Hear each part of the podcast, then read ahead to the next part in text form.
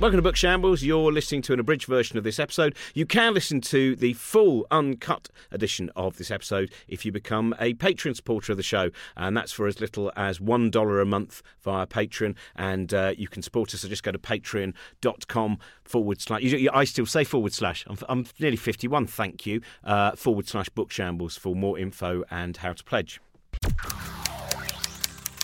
Hello, everyone. This is the introduction to the introduction before we then go into a third introduction. It's a, a Russian doll of introductions today. Uh, welcome to Book Shambles, Josie and Robbie's Book Shambles. Uh, this is just a reminder if you are able to support us via Patreon, that will be utterly fantastic. Thank you very much to everyone listening to this who already does support us via Patreon. Uh, at the moment, it's kind of less than 2% of our listeners support us by Patreon. If we can manage to get that up to 5%, it puts us in a much better position because uh, uh, Josie and I and Trent as well, what we normally do for a living is live shows shows, and it's not been a good time. So uh, if you're able to support us, and we're putting out so many new shows as well, uh, a new series of conversations with people including Neil Gaiman and Tim Minchin and Nicole Stott and Anne and Francesca Stavrakopoulou. That's coming up soon. Uh, the Uncanny Hour series, loads of specials, especially for Patreon supporters, including behind the scenes where you can actually watch the interviews live whenever we're able to do that. So if you can support us via Patreon, thank you very much. Now, here is the introduction to the show, Josie Long. Hello, friends. Uh, it's me, your pal Josie Long, and I'm here with my pal Robin Ince. And hello. this is hello. This is Josie and Robin's Book Shambles. And today's episode was really exciting and fun, and we got to speak to the Renaissance woman that is Alexi Pappas. She is uh, an Olympian. She is a filmmaker. She's a writer. She's an actor. Um, and yeah, it was really cool. I think. I think she's is she the first Olympian we've had on? I don't know if we in all the years we've done it. I don't think we've had an Olympian before. Gosh, we haven't. Oh, wow. Well, to be fair, it's not like there's loads and loads of them knocking about. no, Do you know but we've mean? Done Nobel Prize winners and stuff. We just haven't got That's up true. to an Olympian, so it true. seems very slack that we've taken this long. But Also, um, of all the people we've met, she's most likely to do the doubler. Do you know what I mean? Yeah. She could get a Nobel and she could get an Olympics.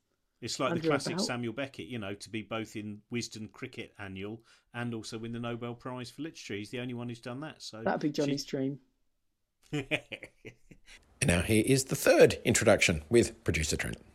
Because Robin and Josie failed to mention the URL, patreon.com slash bookshambles. If you would like to support us, we really appreciate you doing so. And remember, that gets you access to all the stuff that Robin's mentioned, plus extended episodes of Book Shambles each and every week.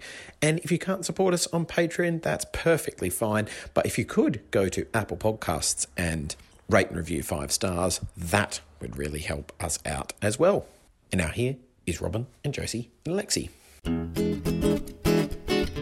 I was going to start off. uh, uh, This is one of the things that I love about doing this show, and I know you saw my, my tweet about it, Lexi, is the fact that quite often I read books that I wouldn't uh, necessarily have chosen, like because I, I read a lot, and I wouldn't necessarily have gone, "Oh, this is a a, a, a book by uh, a young Olympian. I must read it." And this is what I love about the show is because then I read the book and I go, "Well, there was a world where I didn't read this book, and that would have been a That's- terrible mistake." Because it's such a great book, and it's I, I wanted to start off by asking you when when you started writing it, and it's very beautifully written. When did you did you have any inkling of who you thought it was addressing? Did you ever think about who it might be for?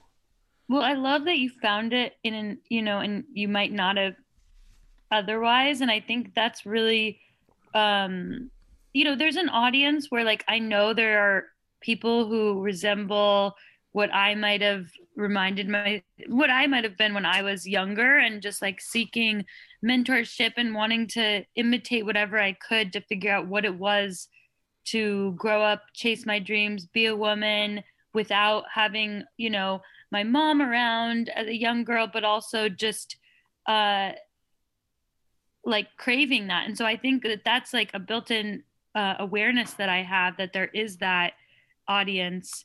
And, but I also think that this book is for parents because it's as much about how I grew up and how I was raised as it was, uh, as it is about chasing your dreams. And I love that you found it. And I hope that more people find it who might not expect that it would connect with them because I think it's, it's more than you think.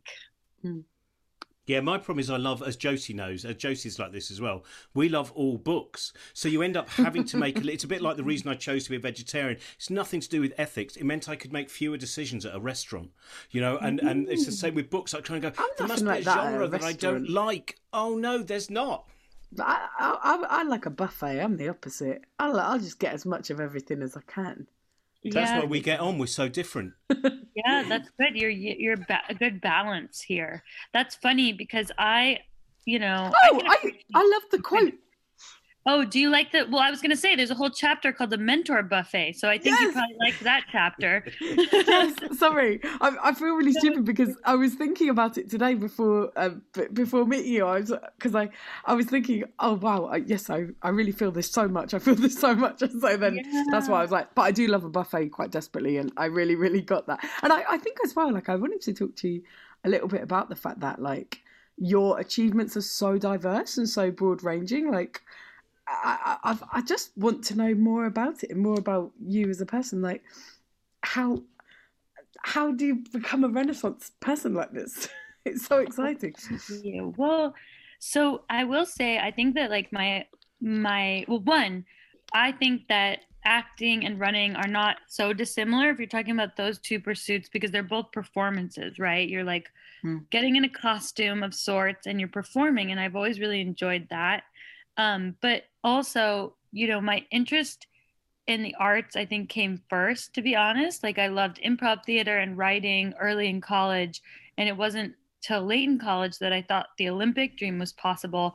And it actually took having encouragement and permission, I think, in a way, from my creative mentors to actually go pursue that Olympic dream because I was so invested in my creative dreams. And I think it's, you know, you would expect your creative mentors to be like, well, then stick in that lane, like you're doing well. And they were actually like, no, you only have this like body that you're able to make you know these strides with for so long and um you should do that and basically what they the message they sent to me was that to be at the height of any world will help improve any other world and so Mhm. i was convinced that you know being at the olympics will help my filmmaking whether it's having an interesting world that i know a lot about or just having a mindset of like being at the top of that world will help me in another pursuit you know and, and they have they've complemented each other It makes perfect sense because it's dedication and practice, and also I feel like achievement is attractive to other achievement. Yes, it is. And that's why, you know, when I listen to podcasts, for example, you know, talk about podcasts, it's one a way for me to have mentorship from afar. Like if I live in a mountain town, which I did for several years, I really relied on like audiobooks and podcasts to guide me because I wasn't like in the room with people I wanted to be like all the time. I mean, I had great teammates, but I wanted to be around great minds. And I think it didn't mean just great runners, but like I love listening to podcasts about chefs at the top of their game because Mhm. I can learn from them. And I think that um, that's like a, a characteristic of me. And I think it's something that we can all always do is like not outgrow that desire for mentorship, even if it's not someone that's in the room with you. Can I ask, as we're recording this the, the day after um, the inauguration, one of the things that I've seen from a lot of people on social media in, in the response to looking at kind of the new cabinet of the White House and a lot of the people who were out front is exactly that, that they are seeing people who the mentorship is the fact that people who've been given power, people who are now in charge, that the diversity, the increased diversity across the people you know at the front of the White House yesterday immediately seemed to be an encouragement to a lot of people who probably for the last four years in particular have felt very much on on on the outside and you know and and anxious and uncertain. Yeah, I think you're right that while while it's we can't always control if the people we look up to look like us or feel like someone who could, you know, be our friend or someone who we can relate to. It's a beautiful gift when that does happen and it should happen more and more that we can look up to people who uh, show us simply by existing that our dreams are possible. Mm. And so it's really special to see it happening um, because it just makes more normal like dreams that should be possible right and that the more it happens the more it becomes you know a part of our common dreamscape that these these these opportunities are for everyone I think it's very. I mean, I was thinking today how many people might have started their day writing poetry this morning yeah. You know, because of Amanda Gorman. Because you know, something like that to me, there are so many people who, and we've we've talked about this quite a few times on the podcast. Lots of people, you, if you're in a position of, of power, as I am in terms of you know being you know male and heterosexual, middle aged, and all those things, then it's very easy to forget about the need for permission. That mm. because I've kind of been brought up to an extent with permission there's lots of role models for me, and I thought, you know, watching Amanda Gorman, it's like uh, that's a, a, lot of people who I think will suddenly, and in the same way in, in your book and the way that you write about some of the, the, the terrible things that, that that happened when you were growing up, and we'll talk about those those later on as well, if that's okay, and and then some of the great ways as well, some of the challenges you had. That to me means that a lot of people reading your book, they're going to leave that and go, I kind of feel that I have permission to explore some of these areas now. For sure, it's like um it's like it's like when it's like a vocabulary expansion right? Like your vocabulary for what's possible expands and shifts. And um it's so cool to see more and more just like expectations uh hopes have become possibilities become expectations or something right for for people. And um and i think part of the reason to write like a memoir and or make a movie different from simply posting on social media is that hopefully it shows people that the path to like a dream come true can be very circuitous and you can start somewhere and end up completely you know somewhere completely else. So that was part of the reason to write it it was to like i think just give people like the chance to assume that if they fall anywhere within the spectrum of like wanting to chase the highest dreams, which I think I've chased and gotten a few of those, to feeling some of the most difficult feelings or having some difficult experiences, which I've also felt and experienced, then they're allowed to give themselves permission to to chase those things, those like you know dreams, right? Um, because it's easy to see on social media someone where they've ended up and be like, I assume that their journey was this way and that's why you know memoirs are really important yeah um, I, oh, well, I was going to. Sorry, Josie, oh, I wasn't sure if you. No, gonna... my brain is absolutely terrible, and my problem is when I enjoy listening to you, I'm like, yeah, that's great. that's not good for interview.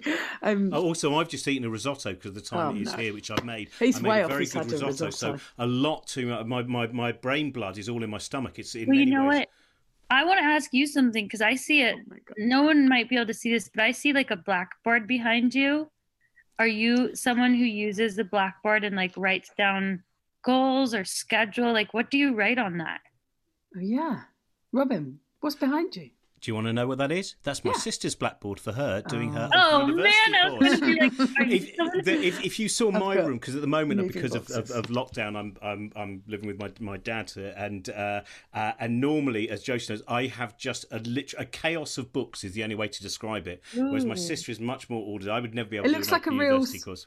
His his um, attic looks like the attic of somebody who is in crisis, and mine we just moved, so mine doesn't count. yeah, my, mine reflects my brain. I, I, wanted to ask you about it. There's a the the introduction by Maya Rudolph, which is a, it, worth it almost alone. The foreword is fantastic, and one of the lines that really stood out for me was where she said, "Comedy is a wonderful avoidance tool that I would mm. highly recommend if you're not up for feeling your feelings." And that seemed to be a very interesting starting point for then going into your story. Yeah, yeah. I was so grateful that Maya Rudolph wrote that foreword for Bravey.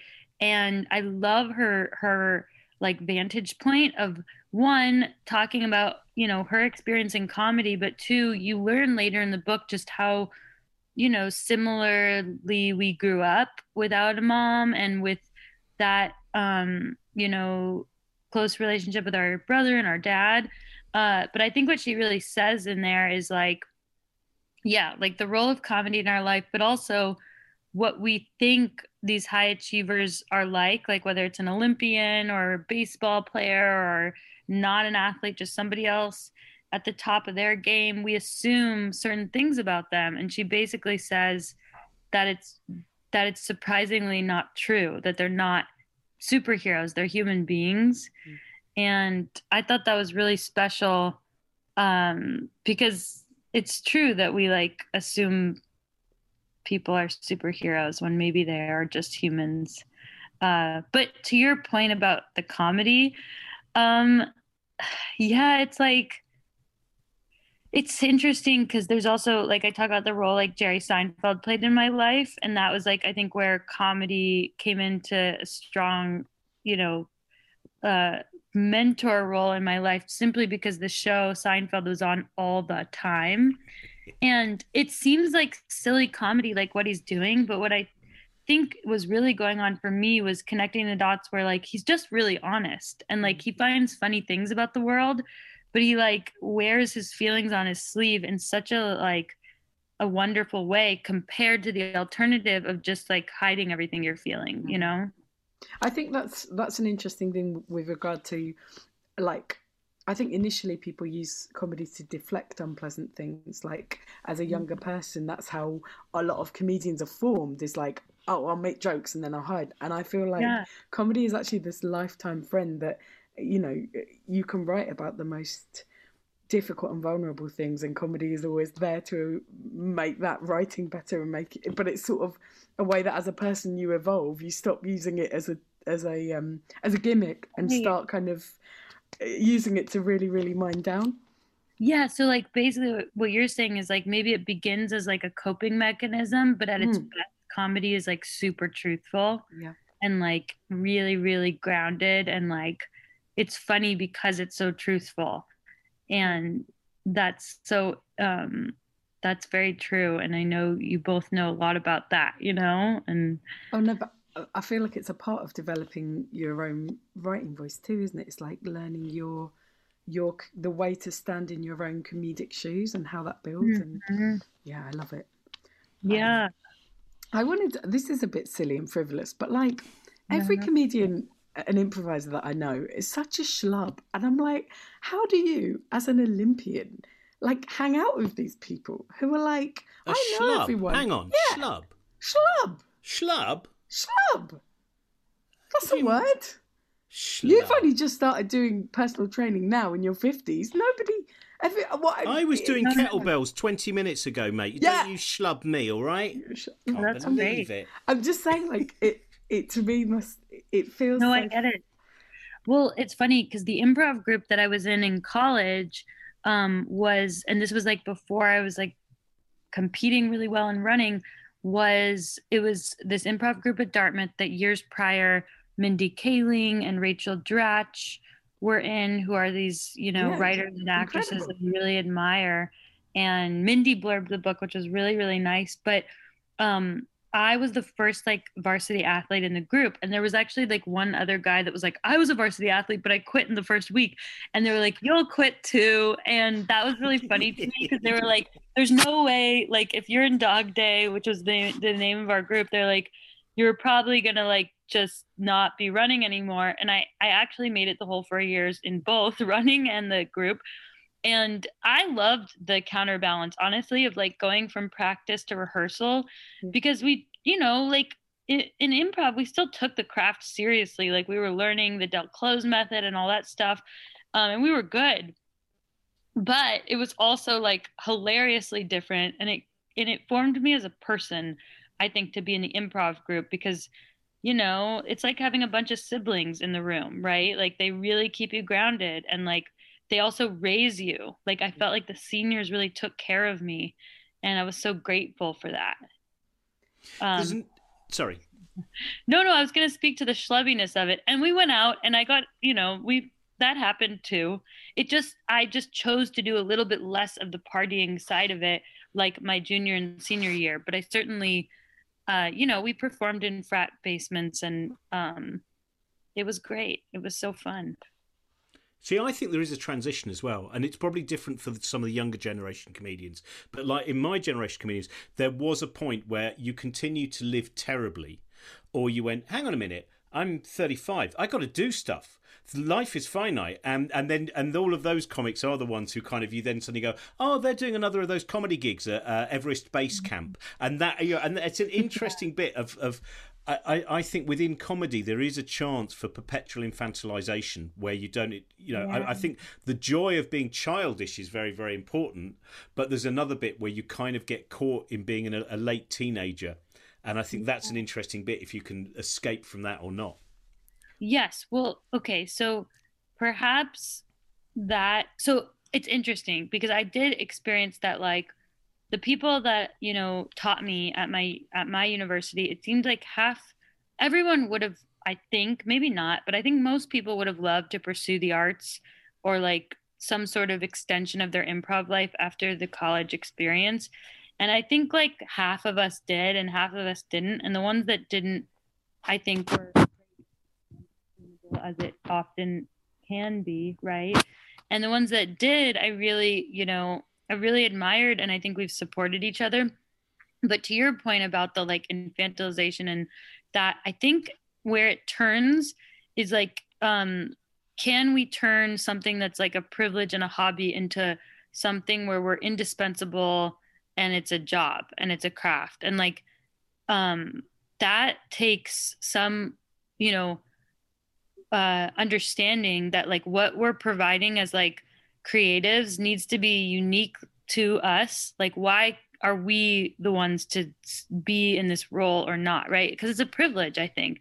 And so uh i think you have to get crafty right? If you like really want to turn it into like a life not just a hobby or something that might peter out right? And uh that takes just as much determination and rigor as like any other dream, right? It's like a job. If you want to turn it into a job or you want to turn it into your life, whether it's improv or like the next thing after improv, writing or acting or whatever you whatever you like beyond improv, um, it takes discipline, right? Mm. Um, and that requires growing up a little, I think. And you know, it's funny, we're doing this film project now with one of the founders of the Upright Citizens Brigade, Matt Walsh, who's like a mentor to us. And it's so fun because I feel like I grew up looking up to him and like what he built. And now to be able to like work with him has been a dream come true. And, uh, you know, that stuff can start to happen, but you have to be able to hang in there for the hard parts. Yeah. It's a long thing to weather, I think. Yeah but it's fine. He's like yeah. adventure. Well, also it's that it's that balance between like being creatively open and being um being creatively open but not being childish like being playful being childlike and not and also being kind of an adult who's prepared to like tough it out at the same time yes like being creatively playful but still creating something that is unique and uh like deserves its place at the table right mm. I yeah. think there's an. I think a lot of the people that we might kind of mix with as well, and I'm sure it's true of you as well. It's you look at what they do, and there is no other choice. If you see what I mean, which is all the comics and the artists. I think you, if you look at you go, they have to do this. If there's like at this moment, for instance, you know, with with, with lockdown and what's been going on with the pandemic, uh, there is for some people the the first reaction is right. What can we make? It doesn't matter. that There's no money. We've got to make stuff. And I think you know that that, that is I think one of the big divides very often with people. It is that that intensity of that that it's for some people I think it it can seem like a career. I remember a friend of mine once saying he said it was crazy. I was in this green room and there was this big name comic and he said I reckon one more tour and I can retire. He went what do you mean retire? And, and it's something I always feel like going the idea there might be a moment of uh, uh it might be much sooner than I hope of utter decrepitude that make almost everything impossible, but the idea that I would stop because I could or had suddenly had some windfall go well that's not really why I do it and I right. think that's I don't know how you see that the that that and certainly your drive reading this you know i mean it's interesting i'm sorry i wanted to a very roundabout way of saying this but when you talk about chasing the dreams and the importance of that how do you feel now about the sense that it doesn't matter if you reach the dream, but it is about having a look round as you go along and go, this is a really great place to be going.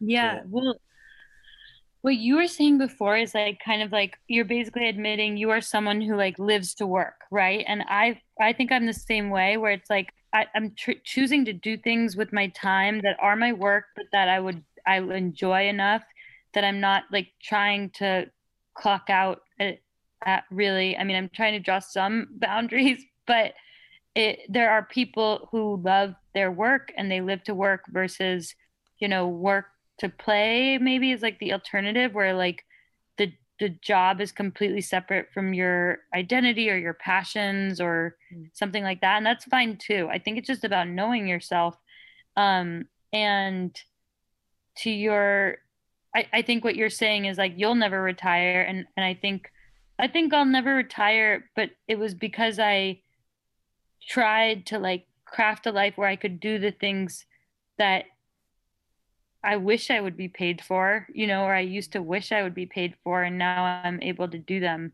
as a job. Um but it's a constant negotiation because i know that i need to keep like earning the ability to do this. And that's where getting back to your first question about do you know your audience? Like i definitely am always trying to be aware of my audience. And i think that's that's um it's kind of a tricky question to ask an artist like do you care about who you're making this for and i don't think it's selling out to be like yeah i do care about my audience i don't know how you feel about that but well i, I think it's always complicated because i think on one hand you're trying to follow your own bliss and you're trying to yeah. mine as well as you can yeah. your own individual voice and things like that. And so in some ways your audience is you. But I always think that your audience is the you that that wants the thing that you don't have yet. It's um it's like if you uh well, we've got this slogan which is sometimes if you want something to exist you have to make it yourself. And so I think I think it's totally fine to imagine an audience that's like your soul twin who's like desperate. But I also think I'm somebody, I'm weird and awkward, and I've always had things where perhaps I don't quite understand what I feel the mainstream would want, even though I desperately believe I do. You know, so like my offerings, I'm like, is this mainstream? And people are yeah. like, no.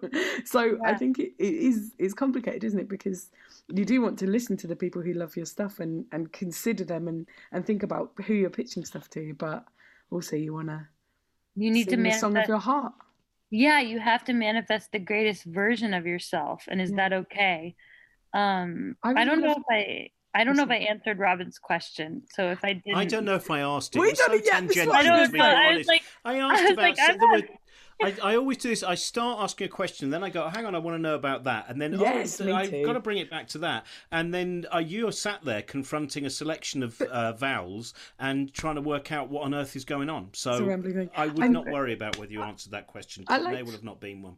Well, I, I, I, want to ask you a bit about what you love to read and mm-hmm. um, maybe what you're reading at the moment, but also just uh, favorite books that you've got. Maybe that's too broad. What do you love to read in general? Well, I really like essays. Like I, I have to say I like like short short stories, short essays. I don't know if that's just like sometimes I like these little um, infusions of like imagination and inspiration. So, mm-hmm. um, you know, like I I remember like two people who had a big impact on me as writers were Sarah Ruhl, who's a playwright. Um, her play Eurydice like opened up my eyes to just like what what playwriting, what dialogue could be. Um, and she also has written books of essays that I really love. And another writer that I will always love is Joyce Carol Oates, and particularly Wild Nights. That's a book of short stories, and they're like fictionalized accounts of the last days of certain very famous writers. And I love that because she blends fiction with reality because mm-hmm. it's like these are real writers, like this is actually how they died, but she like fictionalizes the whole like lead up and it's super imaginative so um they opened up i think my imagination quite a bit and just as people i i got to meet sarah Ruhl earlier this year last year at a at the la opera and she had like a opera version of Eurydice. And Mm. when I met her, it was kind of like I almost didn't want to meet her, you know, because you have that feeling about how, who people are, Mhm. and you're like, I just hope that they are who who you hope they are, and she is. She was When they are. are, you know, Isn't it the most incredible thing when they are? It's So like incredible. You're just like you could cry because you're like, oh, everything is possible or something. you know? the, the, they're like the world can be good. Have The you had world can be- experiences like that? And like with who? Can you Oh, share God. one? Oh gosh, I can't. I mean, I don't want to put feel you on really the spot. embarrassed. I'm just No, like, I'm. Oh okay. no, I feel really. I'm so bad at dredging. Well, I think, at uh, do you know what? I'll throw some at you, Josie, so because I think actually we've been fortunate in certainly in the work that we've done together, perhaps because of our taste is quite niche a lot of the time.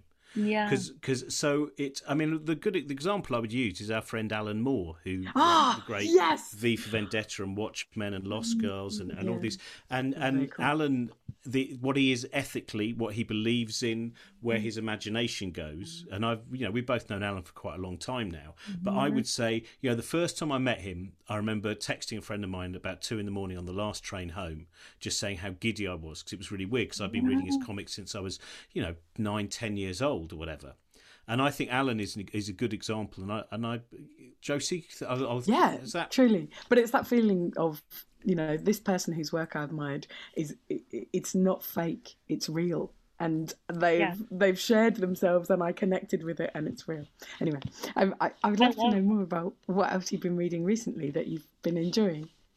Yes. Okay. Well, when I was writing Bravey, I kept like a lot of books by my side because I just felt like um, it was a good way to get my language out of like the normal routine. You know, we use the same like several words in a day. And so Mm. I had a few books that I kept by my side. I Sour Heart is one of them, which is like a it's fiction, but it it feels like a memoir. So I really I love I admire I love that book. Um I have been listening to a lot more audiobooks recently because in, during COVID, I'm running alone. I'm like alone a lot. And so I need that. And I've listened to, in the last month, I've listened to David Chang's memoir, Eat a Peach, which I really enjoyed because I think he's had one of those labyrinthian lives as well. And I admire him. I, let's see, Barn 8, that's a fiction, um, which I think I prefer reading fiction on audiobook version. I prefer like having stories told to me while I'm running. I enjoyed that one. And you know, I'm reading all the ones that like people read like and I'm not saying that people read them for a reason, but the like becoming and the educated and untamed, like I enjoy all those books. Like I I, loved enjoy- Educated. I just read Yeah. it this year. I, I thought it was the writing was beautiful, so beautiful. Yeah, yeah. And I think that was a good role model book for me because it's not like she's not, you know, her story is really powerful, but it needed to be told in a with good words, Mm. right? Like I think a story needs to have it, an experience is one thing and the experience stands on its own if it were like a TED talk or someone were Sure. just giving a speech, but she wrote it really well too. Mm. Yeah. Um, so yeah, those are some of the books. I mean, I'm just like I gobble up memoirs like like, you know, I will read any memoir. Bob Iger's memoir was fun. He just stepped down as head of Disney, and I think Oh, that's a really interesting one. Yeah. Yeah, that one's good. And I wanted to ask you, like, how do you feel about your book kind of slightly intersecting with the world of self help and self motivation and things like that? Like, do you feel you do you like sitting in that world? How do you feel about it? Yeah, it's interesting. So I think it is a it's like a privilege and it's fun to give people different vocabulary to see a circumstance that seems like objective.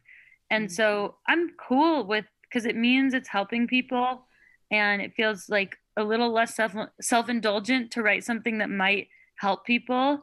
Um, so I'm completely comfortable in that space and I hope that it I hope it finds more eyes because it's not a running book. Like running is one of the worlds that I'm in, but I hope people find that it's just one playground that I'm playing in. Mm. And uh, it's an important one, but there there are other playgrounds and yeah, I hope it I think it will help people if they if they know that it exists. You know. What do you want to write next? Sorry, Robin, I'm just jumping Sorry. in. What do you want to write next? Well, I'm writing a television show, and that's very fun. That's exciting. Um, yeah, it's different. It's different because I've written films, but it, it's almost like changing an event in running when you move from film to television. There's just like a few differences. It's like same sport, different different Yeah. s- event, you know. So that's how I feel about that.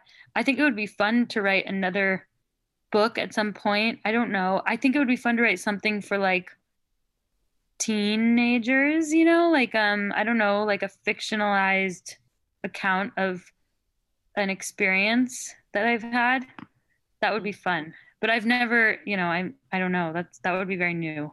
Then you'll be like a heptathlete. You'll just have like 10 Yes, just- disciplines. Yes. Oh.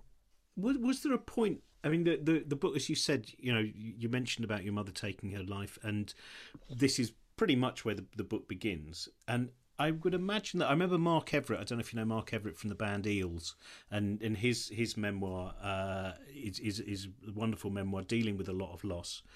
Um, and he starts off the book by writing about four different styles. He says, I don't know what style to write this book. And he's very playful with it. But for me, that's what I was really fascinated by because there's two two weeks ago we interviewed someone called Alan Davies, who's a great UK comedian, and he lost his mother at a similar age to you. Um, that that was from cancer, and he was never told, and no one ever. And and the way that he wrote it, and in the way that you've written, I, I thought for me it was quite incredible in the space of two weeks to read two books that were able to connect so powerfully with such a, a personal story. And i'm i'm fascinated how did you find you know did you find when you started writing that you kept getting the wrong voice? Did you find that you were able to approach it very quickly? What was the process of, of, of finding the voice that you felt was able to tell that story to to then the reader? Yeah, it's such a cool question because I feel like more so than in my film writing, I knew this um this memoir voice from the start. Like I cannot I could not write about my experiences in any other way. And I think that tone is like what what people find is you know, someone told me that I, I'm like a kind knife in this book. and it was such a nice thing to be told because I think I am pretty um I think if you don't know my writing and you just know me, you're like playful and ebullient and joyful and I am, but I'm pretty like to the point with the writing and that's how I've been with my own life like internally is just like if I have a goal if you have a goal I'm going to take it very seriously. Like I'll take your dreams seriously. And I think that's how I tried to handle the language and the tone of this book um, because the experiences will speak for themselves and I don't think I needed to like flower them up or make it you know melodramatic it's like there's enough drama there's enough um gore and glory that I don't think I needed to play it up with the language. I just needed to put it in a way where it was really, really clear and really, really specific. So that's what I tried to do. Um, and just let the experiences, as much as they could, speak for themselves. Yeah, I think it, it really works. It's in in the last year we've actually we've had quite a few people on this show who have had a very personal childhood story. The brilliant poet Lemn Sissay, uh, Kerry Hudson. There's there's there's um, and then Alan and um, and Rebecca Payton as well. And yeah, it's been it's it's it's a really. Uh, I mean, that's. Can I also just mention uh, someone who comes across uh, brilliantly in, in, in, in this book is, is is your dad. Your your your the, the the and.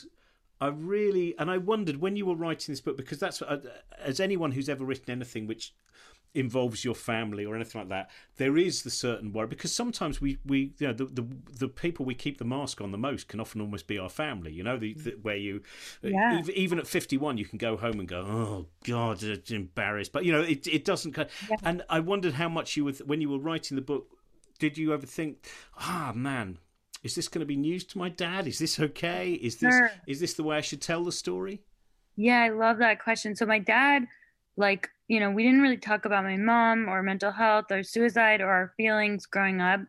And he did like such a phenomenal job of raising my brother and I as a single parent. Um, he's an engineer, so he had that kind of like really tactical mindset, really action oriented, like put them in sports theater, keep them busy. And I, I really admire, honestly, the way that he raised us. However, like there were certain things like talking about, you know, mental health that I, I think if I had understood it more and if he had understood it more, then I might have avoided, you know, having my own really big challenges with mental health after the Olympics. However, I never like blame him because I don't I can't believe like what he's done and and it's so amazing to me and he's a superhero and I think I tried to like show the world the whole picture um so that they understood just how much of a superhero he really is. And if you look at any one moment in his parenting and in my life, it might not seem so like I mean, there's like a chapter where like he basically let me have like lice in my hair for two years, and um, that's not great. But like, there was a bigger um like lens that I tried to like show that story in to show like why and like what that mindset was and how it really was well intended. And then um, as far as like my fear about publishing this book, there was fear, you know, about honoring him and so I read it to him first uh, out loud. I flew him to LA and read it to him out loud over the course of a weekend about a year ago. And wow. uh, it was really hard, to be honest, like to just, I mean, it was, it was actually awesome because he did not understand, I think, why my mom died. Like he just really did not understand if it was a foregone conclusion or like what the deal was and what he did wrong or right and I think what I talk about in the book is like why the kind of care that I learned that she had would not have helped me when I had depression mm-hmm. and that she really just didn't get good help in the 90s. And I think it was so um, cathartic for him because he realized she didn't have to die, which is sad, but also he understands why that help wasn't useful and it wasn't him. So he he understood why this book was important and he was really supportive. Uh, but I think reading it to him first was like important so that it wasn't this, you know, shock or mm. something. You know, you never want to surprise your dad like that. But also, what an important thing for the two of you to have that experience together, for you to be able to read read it to him, like for him to get to know you in that way, like that. Like it must have been such a big, a big moment for you as well. It was. It was like I think it was like the moment, like at the end of the book um like I talked about how I think he understood after I went through my depression that like I was going to be okay, meaning like I had the tools to be an adult and like live my life and that's all he ever probably wanted. I think he was probably really afraid of how I might turn out the way that I started and maybe, you know, the reading it to him was like that final bookend of like we're cool.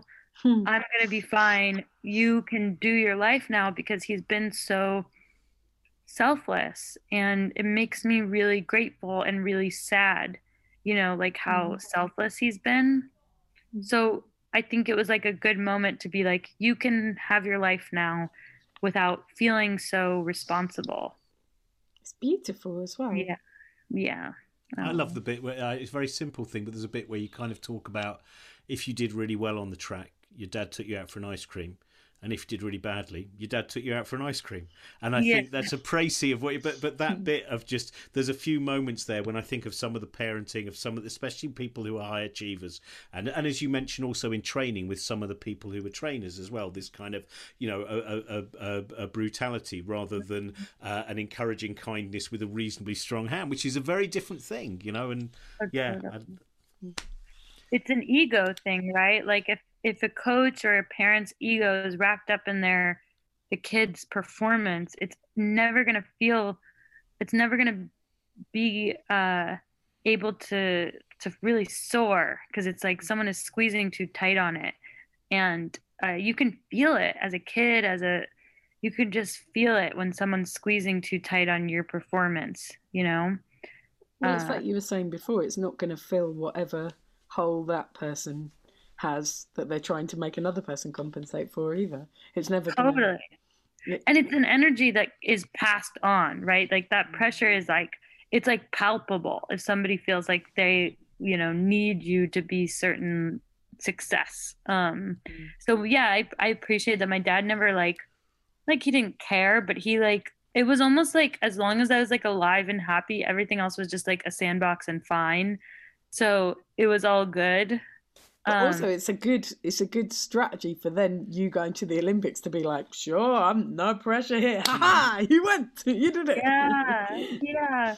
I think he enjoyed going to the dining hall and just seeing all the athletes just as much as like that I was competing. You know, he's a very he's a simple pleasures kind of guy. He likes a good buffet and you know, like he's had a I think he's like had a challenging enough life too where like he's just sort of like chilling and I admire that, I guess. Well, I think know? it's yeah, totally, and I I think like as well, it's so that's so important. Uh, Like, well, this is just restating what we've already said, but this idea of like you're having goals and you're having things that you want to work towards, but it isn't about achievement for sort of this sake that's divorced from the act of living and the art of living well. It's it's part of you living well and part of you sort of enjoying being here, not stopping that happening. yeah and that takes effort i think to like retrain our mind to to like to let goals like come to us rather and and chase them at the same time Ah, man it's a balance right because like we're not saying like don't try for your dreams but it's just like um there are certain mindset shifts that i've had to make so that i don't energetically push my dreams away on accident you know uh, which can happen. It can happen. So I hope people like learn, you know, they'll learn a little bit more or earlier maybe or before they have to have some like terrible experience. Uh, and that's another reason why books are helpful.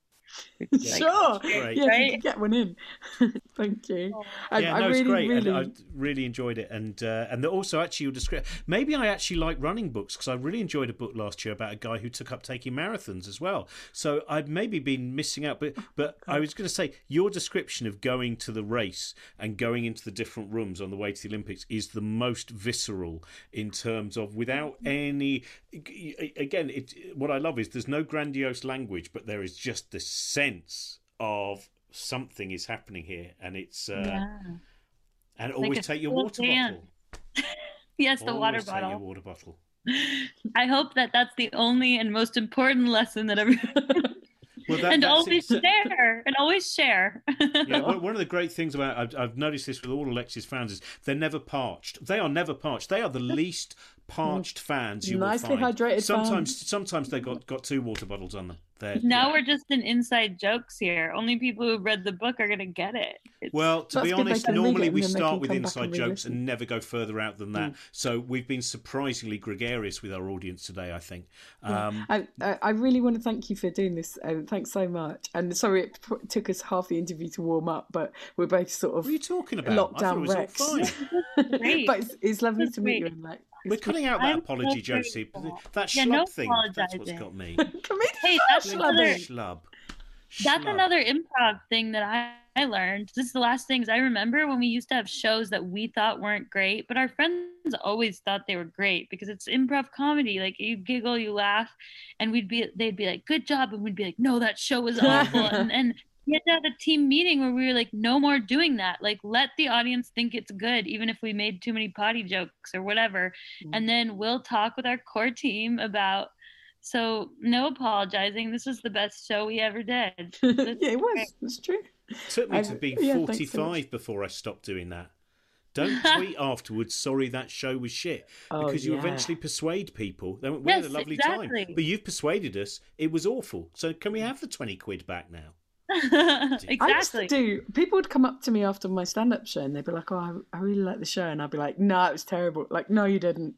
like that aggressively anti it. Now I'm a lot more like, "Thank you."